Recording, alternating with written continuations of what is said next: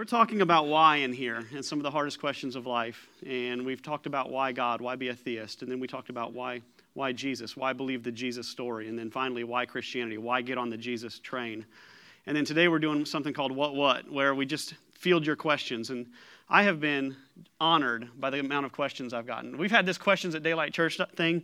So this, this, this email has been set up for over five years now. And I'll bet we've had 20 questions over those five years. And I probably got 40 questions over the last three weeks. And so you guys are jumping on board with this thing. I felt honored and privileged. And it's a pastor's dream, but it's also terrifying because you guys ask some real, you guys, there's some really smart people in the room asking some really smart questions.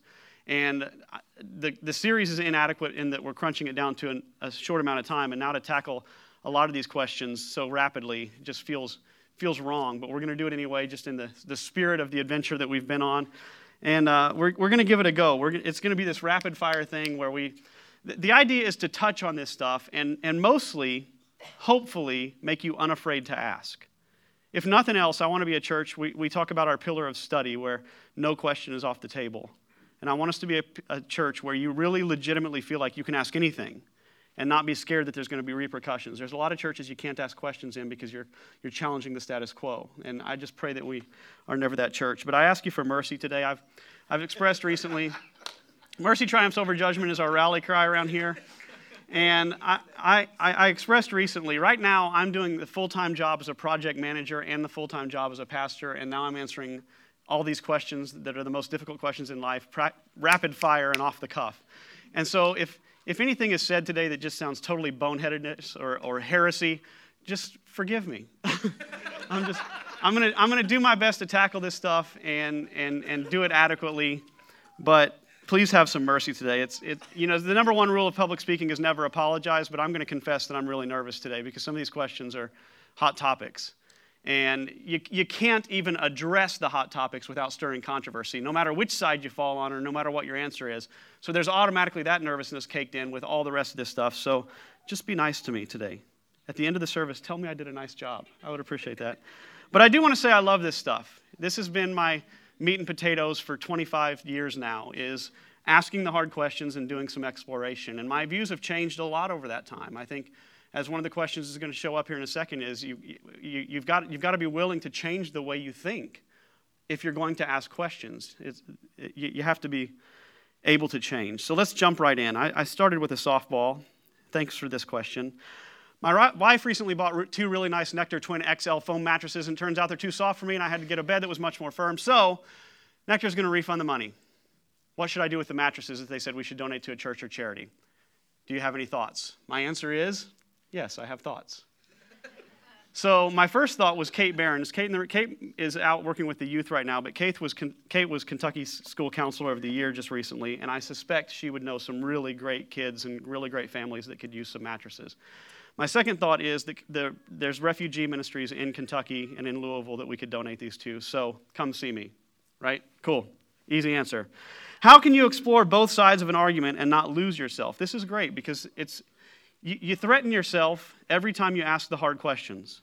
You threaten your stance. You threaten, you threaten your mind. You know, we, we say in here that cognitive dissonance is the enemy of, of love. And we're, we're afraid to ask questions because we're afraid of what road it might take us down.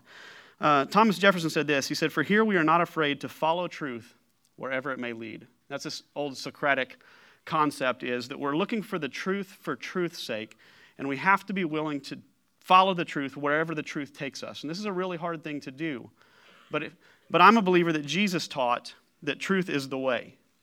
He said, if you abide in my word, and this, this is a, a 3D rendering of what Jesus probably actually looked like, not the white guy with blue eyes that you see all the time. But if you abide in my word, you are truly my disciples, and you will know the truth, and the veritas, the truth, will set you free. There is freedom in seeking truth. And so, throughout this whole series, one of my goals is that we would be unafraid. That's one of our secret core values here at Daylight Church is fearlessness. Is that we're, we're willing to live in a mess. We're willing to ask the hard questions, even if we don't know the answers. We're willing to throw them out there and see what happens. And so I would say just seek the truth and don't be scared. Somebody asked, why is there not more about the elementary, middle, and high school days of Jesus? Where's all this material about the 10 year old Jesus or the 15 year old Jesus, etc.? Well, I, have multiple responses to this, and one of them is founded in Scripture. In, in Matthew 13, it says that so after Jesus, so Jesus was about 30 years old when he started his public ministry. He fasted for 40 days and entered the ministry and was baptized and started doing all these miracles, and people started following him around. So what happened when he was 23 or 18? We don't have a whole lot of record about it, but what we do have is after this, these 30 years, he enters his hometown, and they're, they're saying, Who is this man that has this wisdom and these miraculous powers? Isn't this the carpenter's son? Isn't his mother's name Mary and his brothers James, Joseph, Simon, and Judas? And aren't all his sisters with us? Where then did this man get all these things? And they took offense at him. And Jesus said to them, A prophet is not without honor, except in his own hometown, in his own town, and in his own home. He did not do many miracles there because of their lack of faith. And so the, the idea is that up until the age of 30, he lived in relative obscurity. He wasn't a big shot, he wasn't well known at that point. And Christian theology says that Jesus was fully God and fully man. And when you study the life and teachings of Jesus, what you find is that he, he grew into this concept, the, not, not the concept, the, the understanding of his own identity. It started at a young age, but he, he, he dealt with the same temptations and trials as the rest of us, and he, he dealt with the Father the same way we do. And so we don't know a lot about him up till he was 30. We have one pretty good story about it. Uh, but Christian theology teaches that Jesus relates to us, He gets us. And He spent 30 years carving tables and hammering nails. And so we don't know much about it. And then it also says a whole lot about the Bible itself, because the Bible, a lot of times, like in the first chapter of Luke, which we referred to recently, the Bible says we, we saw these things, we experienced these things, we talked to the people involved, we did our homework, we investigated them. And the fact is that those 30 years, the 30 years before his ministry, were relatively boring. There's not a whole lot to tell. And two, they weren't there to see those years. And so they're, gonna, they're naturally going to focus on the stuff that they've seen. John tells us there were many other things that Jesus did, and if every one of them were written, I suppose that the world itself could not contain the books. So we don't know much about that period, and, and scriptures specifically say there are periods that we don't talk about. There's periods that we're not covering. They cover the essentials. Somebody asked, how did their desperation for a political savior factor into their belief? The explosion of faith following, especially from a critic's perspective. And if I understand this question correctly, I've referred to multiple times in this how the story of Jesus was different than the story that was expected by the Jews. So the Jews expected a political Messiah. The Jews expected a guy would show up and conquer the Romans and lead the Jews to the, to the, to to the promised land, basically. And Jesus wasn't that at all. Jesus was humble, he gave himself over to death. He didn't start a rebellion, not, not, not the kind they expected. He was different. And the reason I think this is important is because if we, if we look at the Christ story as mythological, if we look at it as, as, uh, as a myth in any way, we still have to we, we still have to come up with our answer as to how it developed. And the reason this is important is because if it was going if it was just some people that made up a story, the Jesus story is not the story they would have made up. It would have been entirely different story. And so I think it's, it's, not, it's not a slam dunk against, you know, against myth, Christ mythers or anything like that, but I do think it's important to, to note that this story is not the story somebody would have made up. They would have made up a different story. We're flying here. There's a lot of speculation that Jesus spent some time studying Eastern philosophy. Taoism seems to echo his message that relates to peace and kindness. Might he have been inclined to Taoism? Taoism predates Christianity, in my understanding, by, by quite some time. And so the question is maybe, maybe he had some Eastern influence and, and was. When, when, you read it, when you read these, this stuff online, now they're saying that Jesus was a Taoist or that he embraced Taoist theology and was trying to propagate that to the world. And my opinion is so other religions, even the ones that predate Christianity now, but especially the ones that post date Christianity, they all want a piece of Jesus. In my opinion, that's because Jesus is the best story out there. It's the, it's the best thing going as far as theology and, and religion, in my opinion. So the Muslims, they get a piece of Jesus. They say he was a prophet. They even say he was a miracle worker, but they say he didn't die on the cross. But they, they, they, have, they have to answer the Jesus question, so they do. The Mormons have an answer for the Jesus question. The Taoists have an answer for the Jesus question. And as you, as you go through post-Christian religions, they all want to pull Jesus, the Baha'is want to pull him in as one of their people. The, the Muslims want to pull him in as one of their people. Everybody wants to try to get a piece of Jesus. And now, even the ones that predate Christianity are wanting to get a piece of Jesus. And it's, it's understandable because it's the best story going, in my opinion. Now, in order to do that, these religions have to cherry pick Jesus. They have to cherry pick the story of Jesus, and they have to pick the parts that they like and ditch the parts that they don't like. And Taoism has got a, it's a hard road to climb. It's a, it's a mountain that they need to climb that's very difficult to climb because Taoism is a pantheistic religion. Taoists believe that nature is God and that all of reality is the divine. And this is completely different than what Jesus taught that there was one God and you love him with all your heart, soul, mind, and strength. And so, in order for a Taoist to claim Jesus as his or her own, he has to cherry pick and say, well, we're going we're going to take this parts of Jesus that we do like, that, you know, stuff about light and darkness and, and right living and peace and shalom and that sort of thing. But then they have to ditch all the stuff they don't like, which is monotheism, which is kind of a big deal where Christianity is concerned. So I, I don't tend to think, I, I think Jesus would embrace some of the teachings of Taoism. I think there's some good quality stuff in there. But as a whole, I don't believe he was a Taoist. Really tough question here. What version of the Bible do you use? That was meant to be funny. My current study Bible is a Zondervan study Bible in the New International Version, and uh, it, I, I, absolutely love it. Um, I've, I've read the New King James a lot, I've read the Living Bible a lot. I, most of the time, when you see scripture on here, it's from the English Standard Version. And, and so, what you might find is that I, I tend to think the best Bible for you is the Bible that you're going to read and apply. Uh, as, long, as long as the Bible is one that scholars have gone back to the manuscripts and transcribed from, it's probably a pretty decent bet that it's going to be okay for, for, you, to, for you to read and study. Uh, there are paraphrases out there that I think are fine, and they introduce you to the scriptures and they help a lot, but you just have to understand they're paraphrases. And so when we want to take a particular passage and exegete it out and say, what was God saying in this passage, the paraphrases are poor places to do that.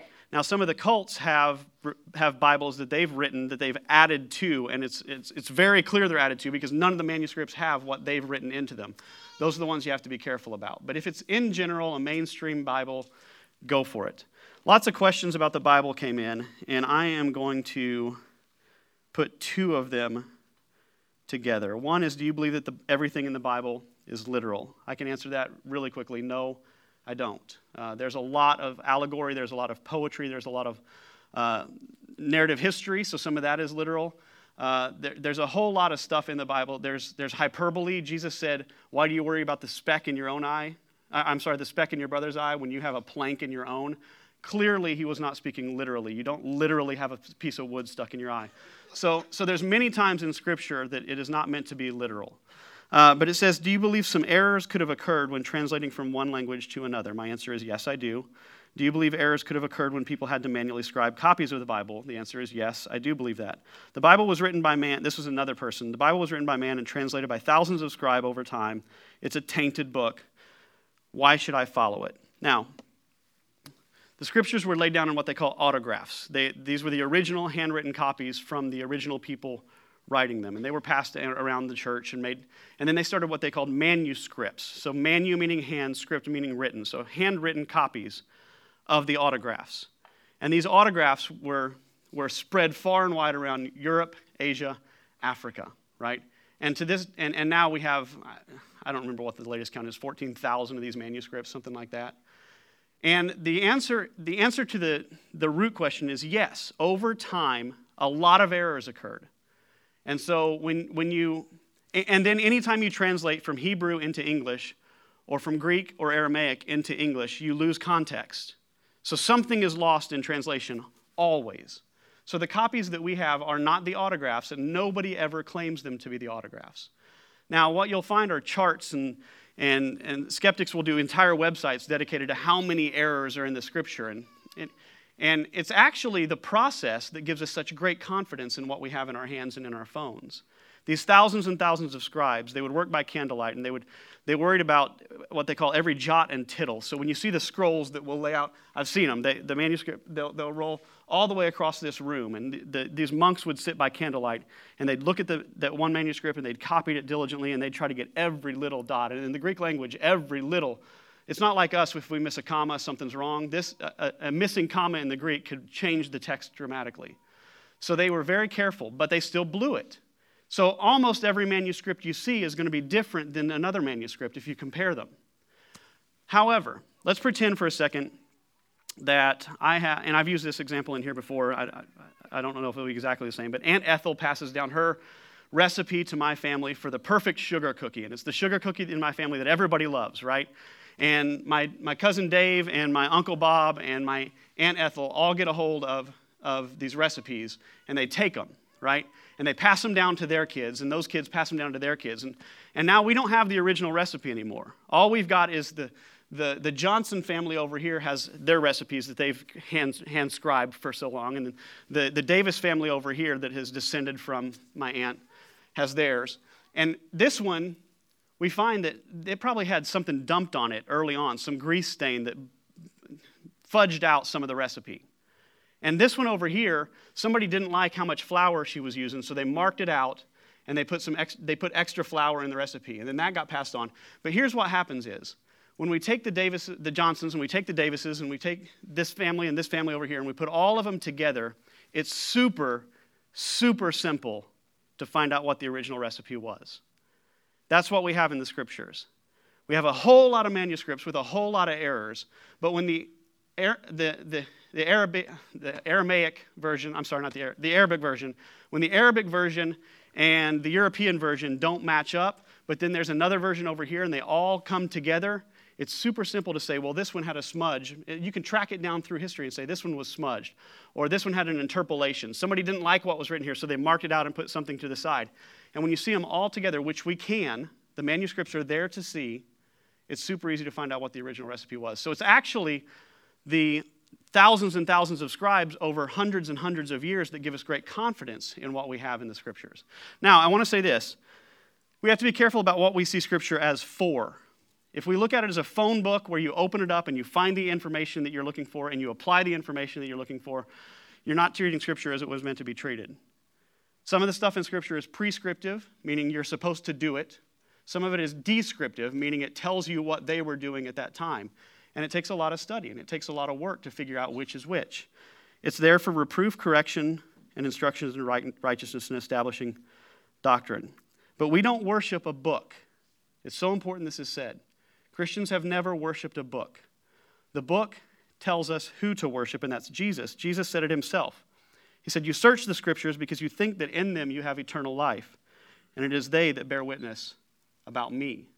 We don't worship a book, we worship a person, Jesus. And the book reveals Jesus.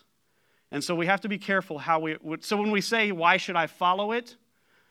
Well, that gets into a whole lot of interesting linguistics about what you're even talking about. You're supposed to follow Jesus, and the book will help you do that. Tough question here that I don't want to spend too much time on, but the slides are going to be long. In church, you said that you don't give much credit to survival of the fittest, pointing to the example of human trafficking. Wouldn't the reverse actually prove survival of the fittest to be credible? In essence, the human social structure of laws and culture creates society, which is a me- mechanism to ensure survival of the fittest and give the best, best chance of survival for a particular societal group of people and for the human species as a whole. I point to the wolf pack as an example, and he goes on from there talking about the survival of the individual versus the group. And then he says, So, speaking of humans, wouldn't it most fit, fit to be the ones who can adapt to the larger societal structure? And through extrapolation, wouldn't the human species be fitter for survival than other species because of our larger population, societal structures? And so, so essentially, what this is saying is Part of the reasons humans are the fittest, the best survivors, is because we've learned to work together. Right? I think, I think that's kind of summing up what, the, what this argument is. And I tend to agree. And I, I don't want to spend too much time here because I don't, I don't find this a super compelling argument in favor of Christianity, except to say this that if survival of the fittest were the actual grounding standard as to how we establish morality, what, the point I was trying to make was I would expect that those standards would look different than what we, what we see now. Yes, it's helpful that we help one another, but if survival of the fittest was actually the mechanism, why not clear out the nursing homes? Why not, every time a Down syndrome person is born, execute them? Why not human trafficking when it would propagate human seed and we could? You're getting into Aryanism when you, when you talk about survival of the fittest as the, as the standard. And, and again, I, I don't find this super compelling. I find it metaphysically satisfying. Um, I, I, if naturalism is the reason for morality, we can't actually say that rape is evil. We can't actually say that killing a Down syndrome baby is evil because there's no such thing as evil because evil is a transcendent thing that requires volition, and volition is not within naturalism. Volition, requi- volition it, naturalism is by its nature deterministic, which means you are a product of your DNA. You do what your DNA tells you to do, and this has to be the core of naturalistic morality. And if we're doing what our DNA told us to do, we didn't have volition, and therefore what we did was not actually evil. And so I, I just think morality is best grounded and explained by Christian theism and not by naturalism. Moving on. If God knew everything and we were created to love Him, and we were, aren't we just pawns in a game? Being created to worship Him sounds like selfishness on His part, especially if He knows what some people will go through, which in turn does not seem like God or seem of God. I don't believe God created us to worship Him.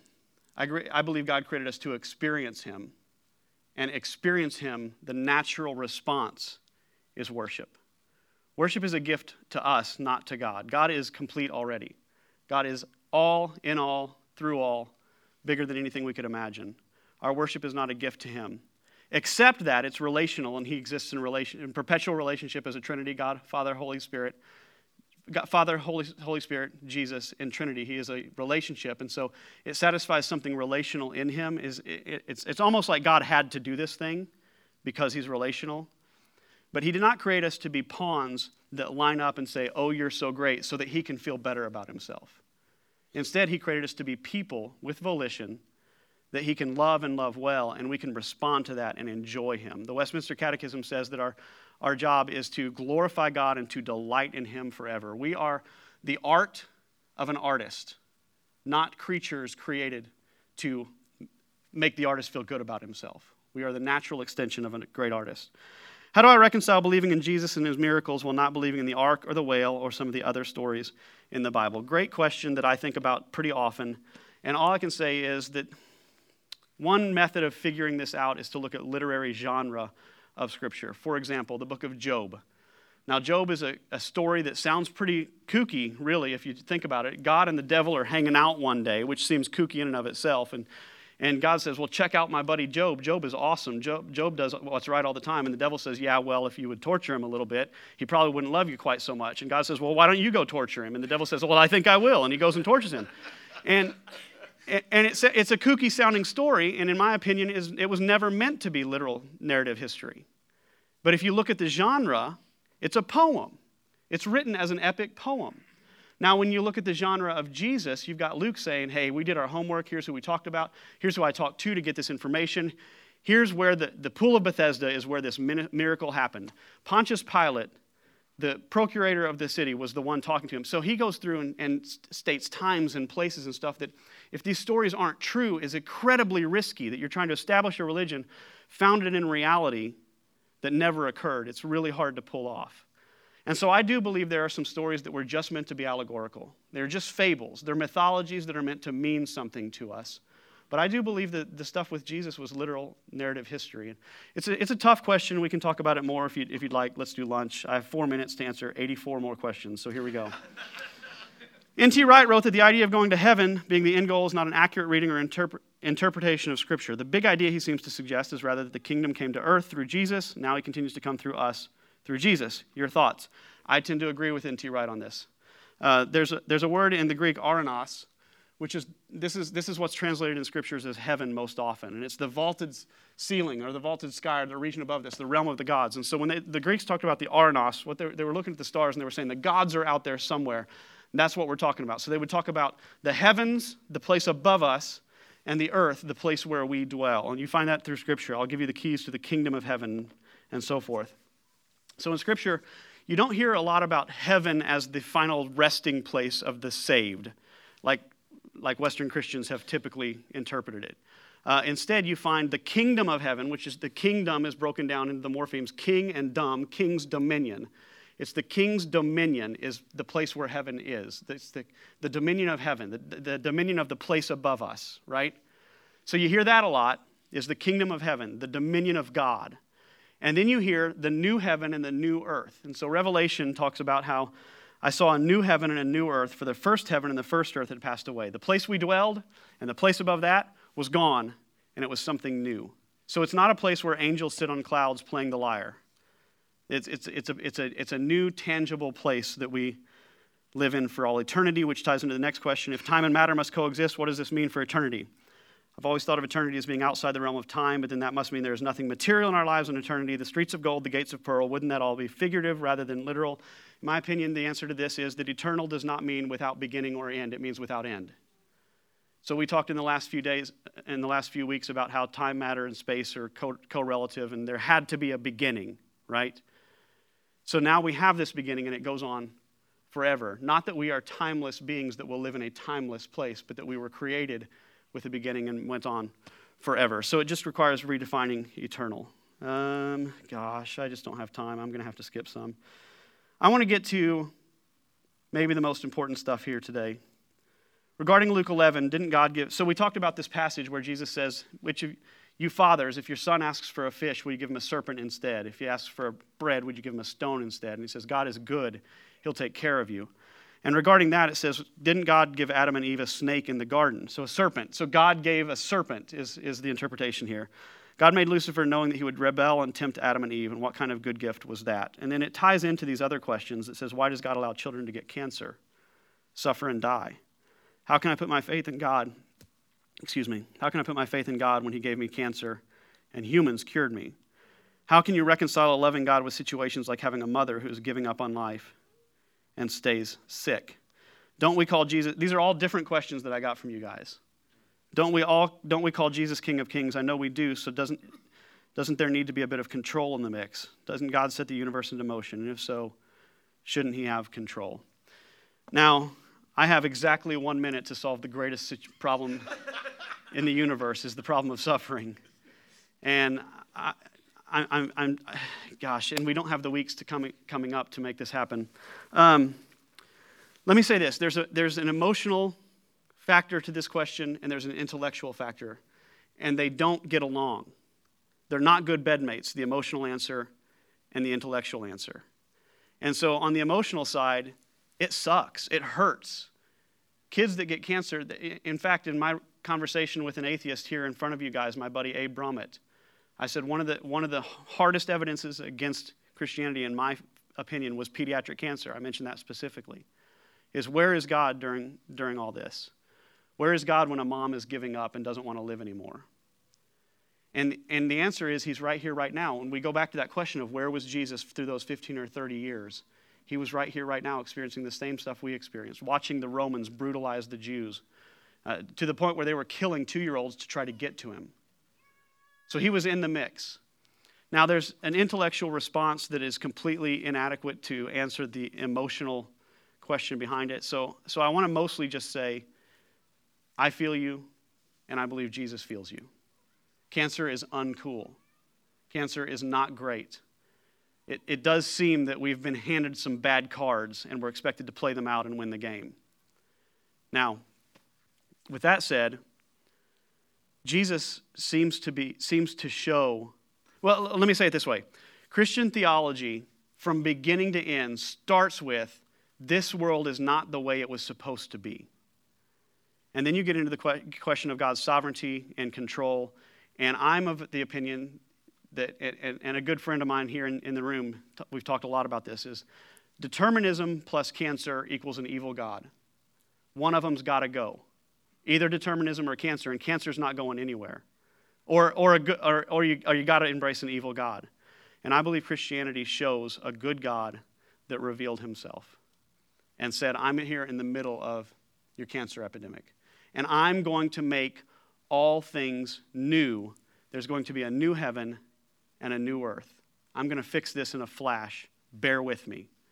And here's what here's Here's the founding concept behind it. The serpent, the serpent that was given to Adam and Eve, whether you take this as allegorical or whether you take it as narrative history, doesn't matter uh, where this is concerned.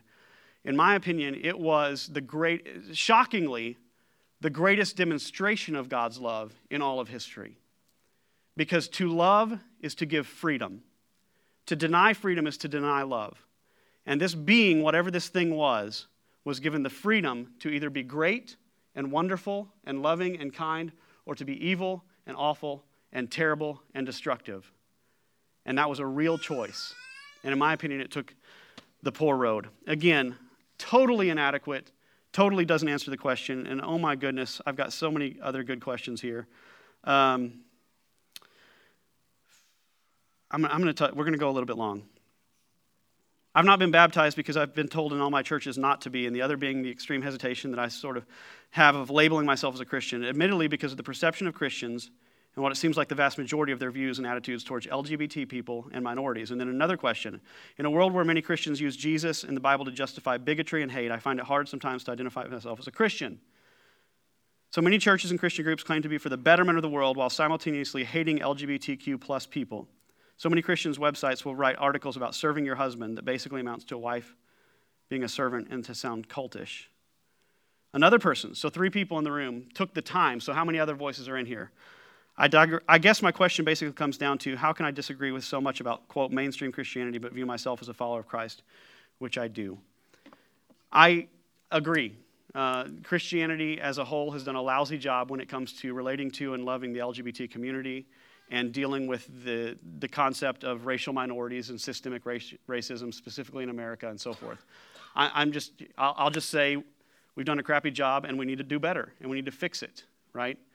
Now, with that said, my encouragement would be don't throw the baby out with the bathwater. Is that there's a mire that Christianity has become in a lot of sense. And, and I love the church. The church has done a ton of tremendous, wonderful things. So don't mishear me on that. But what I am saying is, Jesus established a life that was meant to be lived out in community. The trick is finding the right community. The trick is finding a community of Jesus followers who handle these issues well and who love one another well. And that's not an easy trick. It's not easy to find, but I'm, I'm hoping and praying that Daylight Church will be a church that handles this topic well, that we'll reach across the aisle, that we can love one another well, that we can disagree well, that we can hash this stuff out, that we can throw it out on the table and talk about it, and still love each other and treat each other well. And I, there are other churches doing it, and I would encourage you don't give up on Jesus because Jesus' followers have been crappy sometimes historically. But look to Jesus and then let Him shape the path that your life goes down. And then finally, this is the last question I'm going to tackle today. Does God or Jesus understand we are trying our best and our best isn't enough? That sometimes we are pouring ourselves out to the point that we can't pour anymore.